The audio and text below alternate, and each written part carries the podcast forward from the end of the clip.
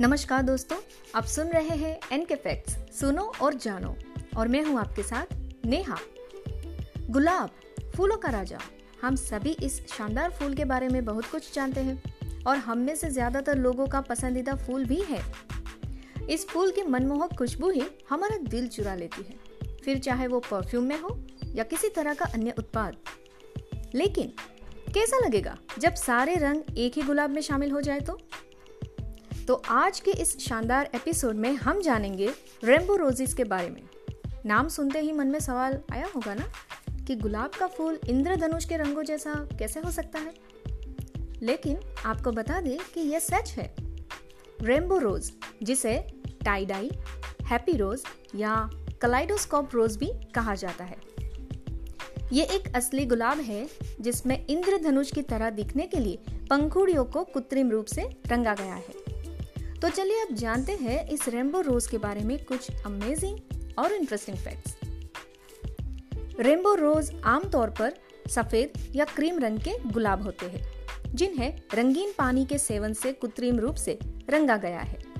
रंगों का सबसे लोकप्रिय संयोजन गुलाबी, नीला, पीला, नारंगी, बैंगनी और हरा रंग है, क्योंकि ये अस्वाभाविक रूप से रंगीन है। वैसे रेनबो रोज सिर्फ़ एक सप्ताह ही फूलदान में ताज़ा रहेगा। तो अगर आप एक ऐसे फूल उपहार की तलाश कर रहे हैं जो उज्जवल, सबसे सुंदर और निश्चित रूप से चेहरे पर खुशी लाए तो रेनबो रोज एक आदर्श विकल्प है। रंगों के अपने शानदार और जीवंत मिश्रण के साथ वे किसी भी व्यक्ति के चेहरे पर एक त्वरित, सुंदर सी मुस्कान लाने के लिए निश्चित है, जो उन्हें प्राप्त करने के लिए भाग्यशाली है। ये अनोखे फूल सभी सही कारणों से यादगार होते हैं। चमकीले रंग की पंखुड़ियों का एक सुंदर मिश्रण होता है और लगभग किसी भी विशेष अवसर के लिए युवा और बूढ़े दोनों के लिए एक आनंदमय उपहार होता है। कुछ ऑनलाइन विक्रेताओं के दावों के बावजूद रेमबो रोज ऐसी चीज़ नहीं है जिसे आप अपने बगीचे में बीज से उगा सकते हैं। तो रेमबो रोज आखिर है क्या?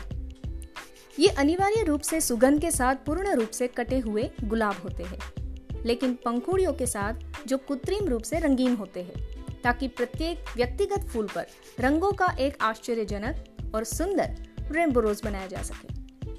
वैसे क्या आप जानते हैं कि ऐसे सुंदर से गुलाब बनाने का विचार सबसे पहले किसे और क्यों आया? चलिए जानते हैं। रेनबो रोज बनाने की अवधारणा नेदरलैंड के एक फूल उत्पादक पीटर वेंडी वेरकन द्वारा विकसित की गई थी। जब उनकी नर्सरी में एकल रंगों के फूलों की बिक्री धीमी हो गई तो उन्हें कुछ नया करने की प्रेरणा मिली।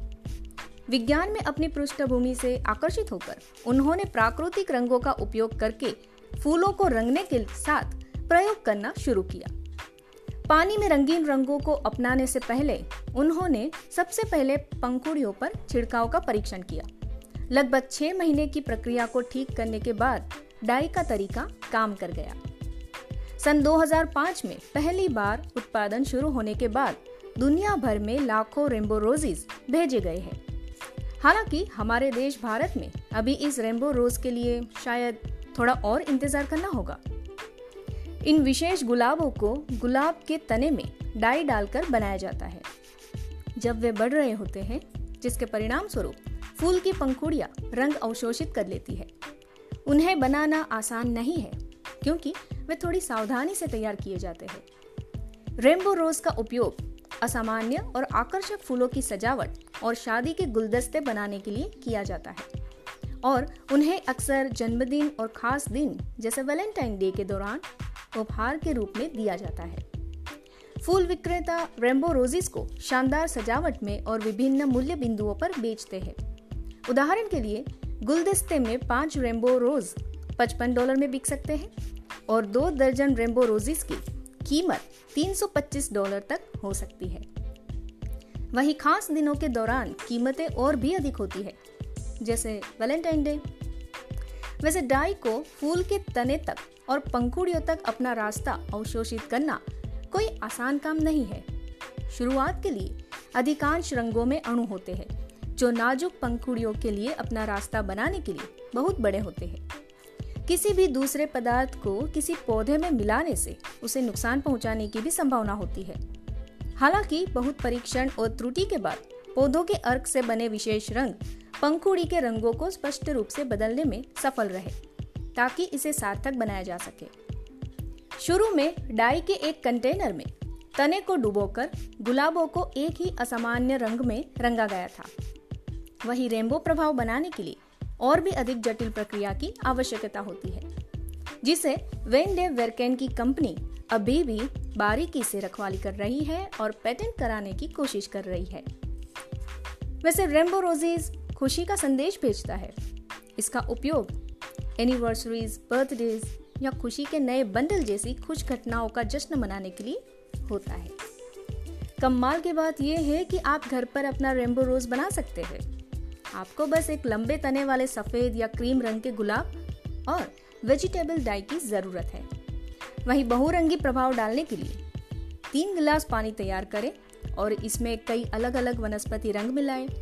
उन्हें कसकर एक साथ रखें। अब पहले से कटे हुए तनों के प्रत्येक भाग को एक अलग गिलास में रखें।